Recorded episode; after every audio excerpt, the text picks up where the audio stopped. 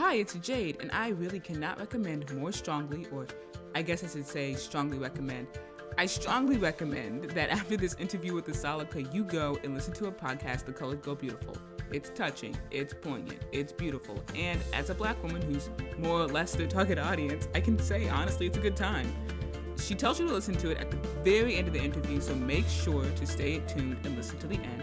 And speaking of the interview, it's coming right up, and you are about to listen to episode 9 of On Their Way. And remember, this is a WGC production.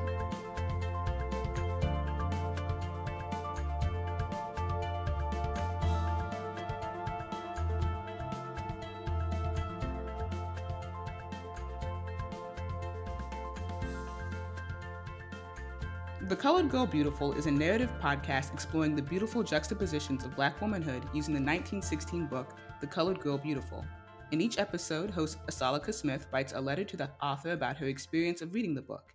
In her letters, Asalaka also shares conversations she's had with the other Black women about various topics like love, strength, vulnerability, and ambition. Hi, Asalaka, how are you doing? Hi, I'm doing great, thanks. How are you? Uh, I'm also doing pretty well. I'm, I'm doing really well, actually. So I'm just going to hop right into it. This is the first question I ask everybody. So, where do you come from and where are your roots? I come from West Virginia. um, I, I, was born and raised in a little town in, in West Virginia, southern West Virginia, right next to Ohio. So, that's where some of my family is now. That's probably where I feel most at home, even though I would never live there again. um, but it will always be home for me. It is beautiful, and I get warm fuzzies being there. Oh, okay. That sounds really nice. so, can you just tell our audience and me what exactly it is that you do? How would you describe what you do? So, by trade, I manage a, a database. I, I work at a university in the IT department, but I am also a storyteller. I enjoy telling stories. I enjoy listening to stories. I find it very cathartic and I, I really appreciate the exposition that reading and talking about our stories allows us. Okay. Before I hop into the next question, I just want to ask so, how do you balance the time between working IT at the university and then producing The Colored Girl Beautiful, which is your podcast? Yeah, so I I mean I, I work during the day, so nine to five, I'm on the clock, and I spend all of the rest of my waking hours working on my show.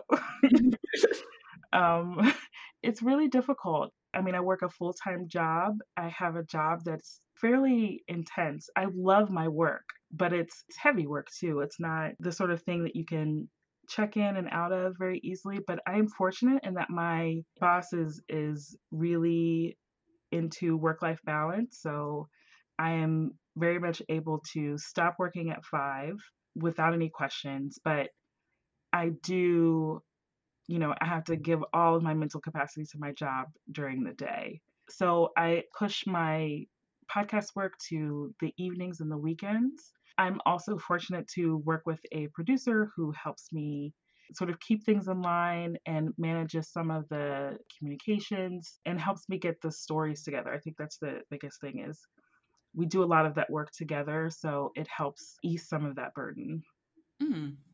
Okay. I had questions about you and Nicole's artistic partnership, and we'll get to those later. Before we do that, can you just sort of tell us what the Colored Girl Beautiful is in your own words and how it went from being a part of your thesis project to being a actual full-fledged podcast? Yeah, so it really came about because I was taking a class and a classmate of mine had used this book in one of her projects as an inspiration for one of her projects. And I had never heard of it before. And so I looked it up immediately. I realized it was, you know, this really old text, over 100 years old, that was even outside of copyright law. And I just was absolutely fascinated that something like this existed, that I had had no idea of its existence before what I think I was 29 when I discovered it or something like that. You know, like I'm a whole adult and I had no idea that this was a thing. You know, I was really frustrated that this hadn't come across in my education at all, uh, not even in college or in my in my home life. You know, that that's not the sort of thing that we focused on at my house. Mhm. So it was so wild that this thing existed that I had no idea was a thing. And so that sort of passion of learning about this book and this woman is what drove me to want to use it for my thesis and what still continues to drive me to create this content even though I've since graduated. But it's been a way for me to explore, you know, some of the things that I've thought and felt as a young woman growing up, as an adult, trying to make sense of the world. It's given me sort of a, a starting point for those for processing some of the the things that I've experienced in life, both when I was younger and today. Okay. And the first season is now done. You're currently working on the second. So could you share with us what your favorite episode from season one was and why that is?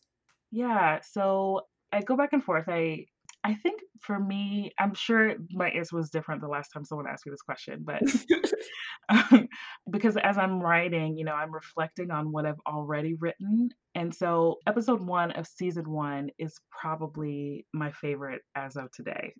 okay. that might change tomorrow, but as of today, it's episode one is my favorite because that's when I sort of talked about my sort of perceptions of what it means to be a woman and what it means to be black and how those things sort of formed for me as a kid. It was a really fun episode to tape. I always love listening to it hmm because it is both ridiculous and 100% true. and so, yeah, episode episode 1 is is probably my favorite. Now you brought up how that might change, and this episode was recorded. Well, I don't. I was put out almost a, uh, a year and some change ago, Mhm. and I don't know when it was recorded necessarily. But has your perception of Black womanhood changed since that first episode was recorded, especially since you've been doing this project about Black womanhood? Yeah, you know, that's a great question. I I don't know that it has changed so much as it has grown. It has expanded, I think, as a result of doing this work. But, you know, one of the things I really love about producing this show is that I get to talk to a lot of Black women about their Black womanhood, which of course is not necessarily the same as mine, but is also at the same time very similar.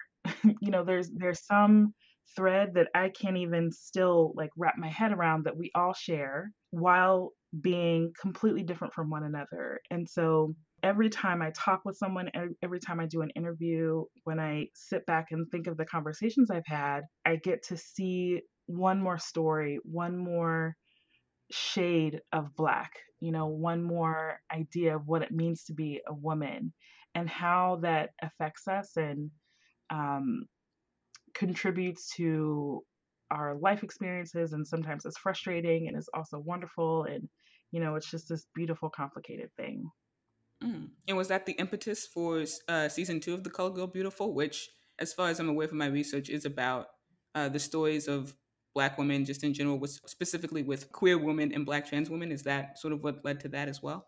Well, season two is it's still focused on Black womanhood overall, but I did want to make sure to include voices that we did not hear in in season one, and so I, I wanted to make sure that the the type of people whose story we were telling was not exactly the same. I didn't want to leave anyone out because I mean the terms Black and womanhood are both sort of fraught with lots of connotations. Uh, Most definitely, people- yes. yeah, that people project onto them. And so I just I wanted to make sure that I wasn't leaving anyone out. But the show overall is still focused on this idea of what that means. And so it's ever growing in my mind and I, I want to be a part of the conversation that helps expand that for other people as well if if I can. I'm not you know, I don't think that everything has to be about race. I know that's probably ridiculous to say for a woman who literally produces a show about black women in particular. Mhm. um, but I, I, I don't think that everything has to be about race per se, but it does affect our perspective and the way that we experience life. So I don't think that it's something that can be left out. The same way, you know, black women are not the only women who experience adversity. You Mhm. know, we are not the only women who experience oppression, uh, but there is something specific about our experience that I, I, I want to be a part of documenting. And then there's, you know, all these other layers to ability, sexuality, uh, gender expression that give all of those things a different perspective and even more different perspective. So I just want to be inclusive. That's the that's the short of it. I understand. I understand completely, and I appreciate the short end of it and the long end of it. Yeah. Are you currently in production for season two? I am in production for season two. Yes. Can you tell us how that's going, especially in this time of virtual production due to COVID? Yeah, you know what? It's it's going. It's not as fluid as I would like. I am I was talking with some of my friends from grad school about this, about how writing is a thing that I enjoy having done, but I do not enjoy doing it. it it's so painful for me. For me, it's just like this slog. I'm always dreading it. I am elated when it's finished, and doing it is absolutely excruciating. So there's some of that happening. and you know, for me, I, I, it would be a lot simpler if I were doing like a chat cast where I'm just like talking with people, but there is I mean, writing baked into every single piece of the show. Mm-hmm. And so like there's there's no getting around this sit down, stare at a blank screen and figure out what to say. And so it's going. Um, okay. um, but that is just the nature of writing for me. Uh, can I ask you a question? Yeah. Uh, well, that's what we're doing. But one of the things that I really enjoyed about season one of The Colored Girl Beautiful was the fact that it was in a letter format. Mm-hmm. And I just want to know, like, how did you come up with that being the like the central form of the show? Yeah. Well, first I, I had tried just sort of writing about it and found that at least at the time, and probably because I was new at it, that I wasn't good at it. so when I was just when I would just write and record or you know record my tracking of, of what I had written it was just not interesting to listen to at all. So mm-hmm. I started exploring ways to change that and I it occurred to me to like I thought about I'm not sure if you're familiar with uh, like epistolary novels. I am, um, yes. Yeah, so I thought like, oh, that would be a really great way to make it less boring. If I'm talking to someone, mm-hmm. you know, it could come across a bit more naturally and so I started exploring that, and and then I, I came up with the idea to write a letter to the author, and here we are. And here we are. Mm-hmm. Okay, uh, just a question for me: How many seasons do you see The Colored Girl Beautiful having? That's a great question. I I'm not sure. I, you know, I, I love doing this work. I feel like I learn so much about myself in doing it and about the things that are like meaningful to me. Mm-hmm. And as I'm I'm writing for season two, I, I ask myself that same question. The short answer is that I don't know, but I also do know that I want to continue this work in some way. I think this is an important conversation. It's definitely something I am not at all done discussing. Mm-hmm. I, I mean, I know that for sure. Will that further discussion be in the form of a podcast? Possibly. Will it be this specific podcast? Maybe. I, I don't know. I, I don't think I can know for sure until I finish this season and sort of see where things fall. Okay. Yeah. Well, I'm going to do a slight pivot to you and uh, Nicole Hill, who's the show's producer. Yeah. So, how is it working? You've already kind of discussed it, because you just go more in depth with how it is working with a artistic and creative partner and what that is sort of like on the day to day basis. Yeah, Nicole is an absolute godsend. mm-hmm. First of all, she is amazing at what she does. She does some production work outside of The Colored Girl Beautiful. She has, first of all, her own podcast, which everyone should definitely go download right this second. It's called The Secret Adventures of Black People. It's amazing. And so she herself is a wonderful storyteller. And I really lucked out being able to work with her. We we met entirely by chance. We always say that we met through podcast magic um, because mm-hmm. we don't have uh, mutual friends. Like we we don't you know, like we just didn't know anything about one another or anything either one of us knows, anyone that either one of us knows. It was just kismet. Yeah. Yeah. So we we met sort of randomly when I had been looking for an editor, but it's really it's really helpful. It really helps to have someone to bounce ideas off of, to have someone outside of myself who can offer commentary. But it's it's really nice to have someone to bounce ideas off of and to help me see what I'm not really able to see because I'm so close to the material. To have mm-hmm. a go-to person to say like, mm, that doesn't make sense, or this is really great, you know, do more with this or, or whatever. I 100% recommend it to anyone. If you have a Nicole, I, I recommend that you make good use of that uh, partnership because it's it really makes work a lot easier. Writing is still excruciating for me, but to have someone who will objectively say this is good or this needs work is invaluable. Mm. Well, that kind of feeds into my next question. So, how exactly do you and have you gone about fostering a creative community within the podcasting world? Well, I mean, some of that is a little bit built in. Uh, the show, right around the time I started recording tape in earnest, um, the show was selected as a part of the Google Podcast Creators Program. My show, along with five others, were a part of that first cohort. And so, you know, we're a group and and we like to keep in touch and and the program also has offered some resources to us and some opportunities to connect with other people. So i keep in touch with with those folks. I am a part of um, like a few listservs specifically for women podcasters or podcasters in general. I subscribe to all of the podcast newsletters to you know like just keep abreast of what's going on in the podcast world. Um, but it's it's largely you know fostering those relationships. Oh i'm also a member of air media mm. and what's the other one?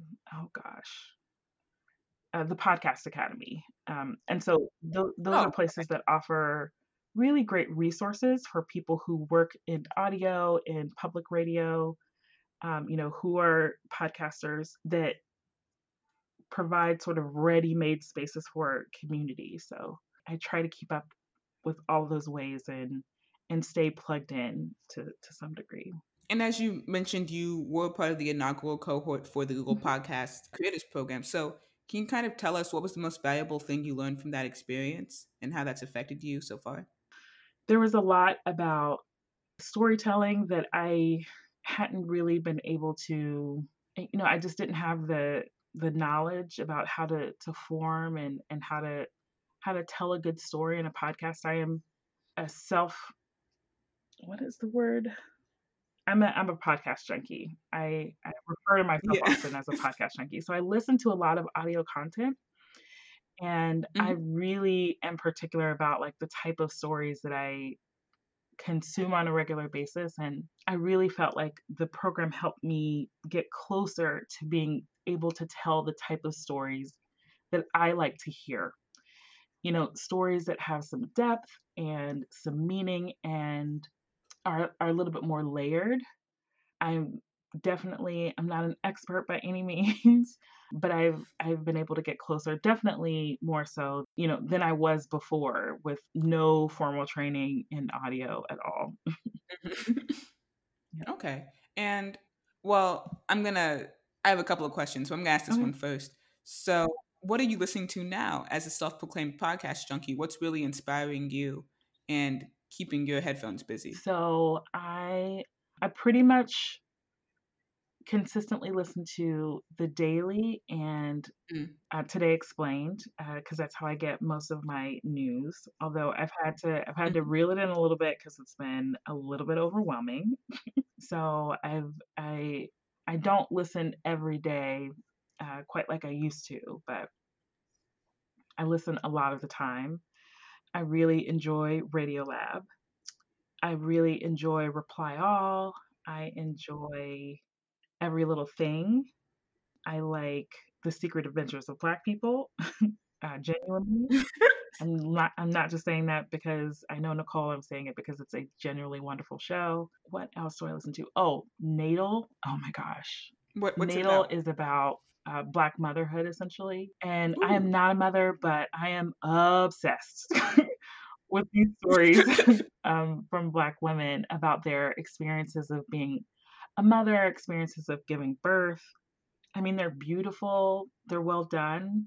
It's a it's an amazing, amazing, amazing show. Noted. Yeah, I okay. definitely Uh, recommend everybody check it out. Yeah, I think that's a good cross section of, of my listening habits. Well, I've definitely added some things to my personal to listen list. I do have a question, however. So you did mention how you kind of dialed back listening to some more daily news shows because it's been Mhm. overwhelming. And I noticed that on uh, the Colored Girl Beautiful's Instagram on June 10th, you posted a, or you or whoever runs the account posted a post talking about how it's just been sort of overwhelming existing in a time where uh, with the murders of so many black people, and there've been more since that post was posted, like how it's just been overwhelming. And I just want to know, like, how are you finding the motivation to create and finding the motivation to be invested in these creative processes in a time that is so genuinely uh, overwhelming? Well, I I mean, it's an outlet for me, you know. I being being able to create and to tell these stories allows me to not fall into oblivion. Mhm. I I think otherwise, if I didn't have something to occupy my mind, I I mean, I don't know what I would do. It's, it's really helped me to be able to focus and to have some hope and to remind myself that, you know, I have meaningful work to do. I've also, in addition to doing my own work, I've been consuming a lot of work by other Black women who help me to maintain that hope and to maintain that drive and to c- continue to work and do the things that I enjoy so that I don't just give up because sometimes it's just heavy. Some, sometimes I do, Yeah. you know, I feel like, gosh, is this gonna get better? Are we are we making progress? You know, but I've been trying to use my work as a way to motivate myself to sort of create the future that I want to see. I mean, yeah, no, that completely makes sense. Actually, a lot of your work does remind me of Zora Neale Hurston's work from when she was doing her anthropological and folklore research, when she would be recording people. It reminds Oh me a my lot god, of that's that. So, literally the most amazing thing anyone's ever done to compare me to Zora Neale Hurston. I can die happy woman. This is amazing. it, it just it reminds me a lot of it, especially with what you want to do with season two with recording people's Yeah. stories. It just I can definitely see where it falls and like the sort of lineage of black of black women storytellers. It's very it's very nice. Well, I'm I'm inspired by so many black women, so I really appreciate that comparison. That's amazing. Yes, of course. So on September 13th of last year, the Colored Girl Beautiful was featured in the New York Times. So can you tell us how that felt and what what was going through your mind when you oh first Oh my god, it? that was absolutely wild. So what happened is I I don't even I can't even honestly I don't I don't even know all of the things that had the stars that had to align that put me in Phoebe Lett's sight, but she reached out to me. Phoebe Lett from the New York Times reached out to me and was like, "Hey, I think someone had told her about my podcast." And I, you know, I get emails. I have this like general inbox that I get emails to, and I thought the first thing I thought was, "Is this spam?" but it was not. But Phoebe had genuinely gotten, you know, wind of my show from someone that she knew and just reached out to me like, hey, we want to put this in the New York Times. Is that cool? Uh, yeah, yeah, definitely is. Please do. Please proceed. but I was absolutely elated. I, I could not even believe it. It was amazing and wonderful. And I mean, just surreal. It was surreal. Well, uh, this next question is going to be for all of my fellow podcasters Mm. out there. So, what exactly does your recording setup look like? What's your workstation? What type of gear are you working with? Could you just share Oh, that yeah, I love these questions. No one ever wants to know this stuff, but I love this. so I use a I use an Audio Technica BP40 broadcast microphone. I have I'm generally recording into my Zoom F8N audio interface. So it's very similar to like the the Zoom F6 and or I'm sorry H6 and you know H4 and all of that, except it's uh, like an audio interface that sits. It's designed to sit underneath a camera, but I like it because it's got mm-hmm. eight inputs. So if I want to go somewhere and record multiple people, I have plenty of ports for that. But usually, because most of the time when I record, it's just me and probably one other person, maybe 2 mm-hmm. I, I have an, a regular Zoom H6 that I use for that. I started off with an, a Tascam 70D re- uh, recorder that I still love, mm-hmm. that I am I'm honestly am much more comfortable with than my my Zoom recorder. It's a little bit clunkier to to carry around, but it was like I think at the time it was like 200 bucks, maybe like 250 bucks, whereas the Zoom recorders are generally around 400 or somewhere close to that. Mm-hmm. I used that for a very long time and I still have it and honestly I prefer it. I feel like it's a lot simpler. but um, it's probably just because I'm accustomed to it. But I um, I use that sometimes. And then for sort of my run and gun recording, if I'm outside, if I'm um, not like at a table, because the the BP40 is like a big hefty microphone. So mm-hmm. when I can't use that, so if I'm like you know on the street or moving or anything, I have a couple of Audio Technica 875R shotgun mics that are great. Yeah. Okay. All right. Noted. Gonna squirrel that away for future use. Um, also, what type of social media strategies do you find work really well for the colored girl beautiful? Oh, Jade. So, like- I suck at social media. I'll tell you what I do. I cannot, with any confidence at all, tell you what works. um, but I'm happy to share what I do. So I tend to schedule a post the same uh, day or sometimes the day after an episode goes out. I schedule a post to Instagram, to Twitter, and to Facebook, it's usually the same image with like some tweaks to the language, of course, because of like character limits and things and links and things like that that are different for different platforms, but it's more or less the same message. I always use GIFs because I love them. GIFs are a a beautiful and familiar form of expression for me. So I have literally a bunch of saved GIFs of Black women uh, with various expressions. So I mm-hmm. pull from my GIF library, and I, I, usually post a post a GIF of a of a Black woman uh, for the show. I also always include a GIF at the beginning of my newsletter. I am aspiring to be more consistent. I'm just not. I am technically a millennial, but I'm on the older end. I refer to myself as an elder millennial. and so like the the social media stuff is just not as intriguing to me. So I have a really hard time getting myself to focus enough to to post outside of when an episode drops. Although I mm. know that that's meaningful and I really really really am trying to do better. I'm I'm hoping to improve that for season 2 so that people hear from from the Colored Girl Beautiful more often than like, hey, listen to this episode. I have also just generally found that I have more to say than just you know when when an episode comes out. And so i would like to engage in a meaningful way. There there are some content creators that i follow who i think are are really good at this. For as personal as my show is there's a lot of me in my podcast but um, mm-hmm. It's all about yeah. me. Yeah. There's a lot of me, but I'm still like very uncomfortable just like sharing sort of everyday stuff. I, I think it's just like a mental block and a mm-hmm. general lack of interest. Again, I am an elder millennial. but I do really enjoy having conversations with people about you know the types of things that are in the show i have these sorts of conversations in my day-to-day life i feel like i talk about the things that would make great you know, Instagram stories or posts or on Twitter or something, but I just I don't have it together enough to to make that happen because I'm just bad at social media. So I, but I'm, I'm hoping to to change some of that. I, I would like to bring some of my you know larger musings into my social media presence or the, the social media presence of that of the show.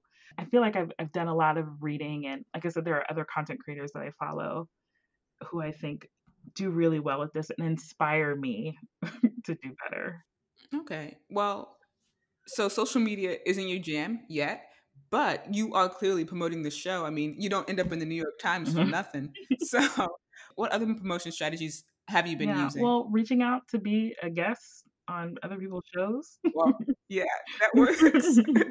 That's the idea. I've also been trying to pull together some press releases here recently.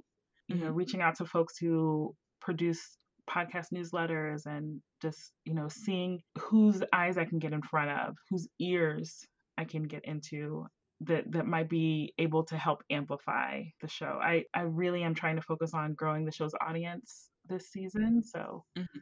hopefully there's there's more of that to come. Maybe in a few months I'll have a a more concrete strategy or more more sage advice. Okay.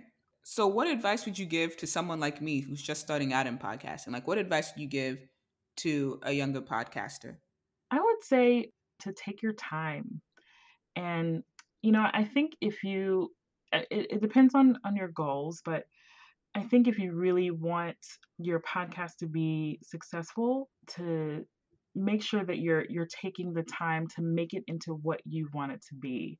I feel like what I see a lot is people really rushing to get something out there, really pushing themselves to uh, get an episode out this week. And I've made that mistake. I I had a show before that is I say eventually to return, but who knows? but I I was so focused on like trying to get the show out that I I wasn't making it what I wanted it to be. And I I see that all of the time just just trying to put out content. And I don't want to minimize the importance of consistency. Consistency will absolutely 100% help you grow your audience, but I think making sure that you're growing the the type of audience that you want and that you're doing the work that is important to you is just as important. And if it takes a little bit more time to do that, that's okay because you want to be proud of the work that you do and you want it to turn out well. You you want it to be meaningful. So I I think that's that's Hmm. important. Well, thank you. I'll definitely take Yeah. that to heart. All right. So, we are at the end of our podcast. I have one more question to ask you. This has been lovely, though. Oh, This has been really, really nice. wonderful. I've Yes. enjoyed it too. Oh, okay. So the last question is, Asalika, you are clearly on your way. You're a, a shining Oh, star. You're shooting up. And so, with all this going on, I just want to know how will you know when you've made it? oh, that's a good question. How will I know when I've made it? I think, you know, for me, what I want is to, I want to be comfortable telling my story. When I feel like I've gotten to the point where I can tell my story without being ashamed of parts of who I am or or apprehensive about being honest about the things that I've struggled with, that's when I'll Mhm. know uh, I will have arrived. that is something I feel takes a lot of practice and that I am not good at at the moment. I I want to be someone who gives people the space to be their whole selves and I would love to be an example by doing that myself and I'm I'm not quite there yet. And so I on- once I've gotten to the point where I've created enough and I've stepped out on that limb enough while also, you know, being mindful of the things that I want to keep sacred because I I definitely don't believe in like exploiting mine or anyone else's experience for for notoriety or whatever.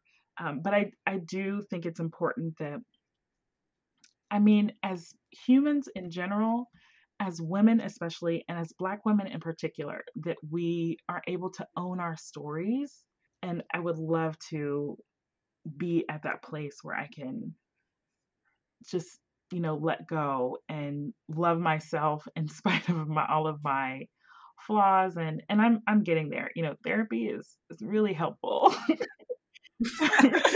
um and I I've come a long way in just putting out this show and I, I hope to continue on that path so that I can encourage others to to do the same and to I mean everybody doesn't have to create a podcast about their experiences of black womanhood but um, but just being free enough to own who we are and what we've been through even the bad stuff.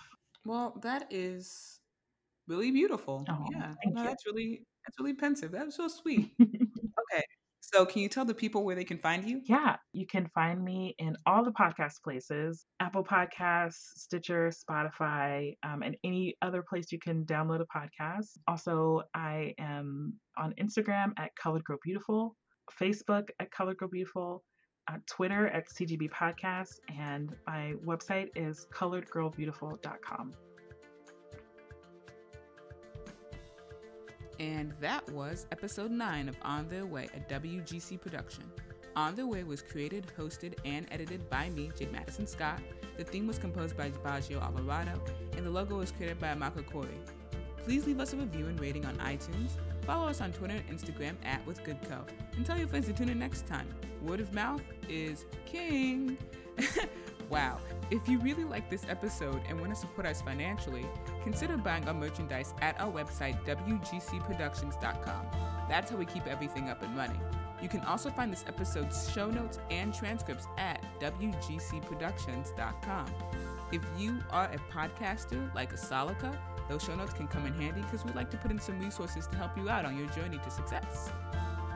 Alrighty, once again, thank you for listening. I'll talk to you guys same time next week in our finale episode. Woo! It's gone by so fast. And until then, remember, take care of yourselves.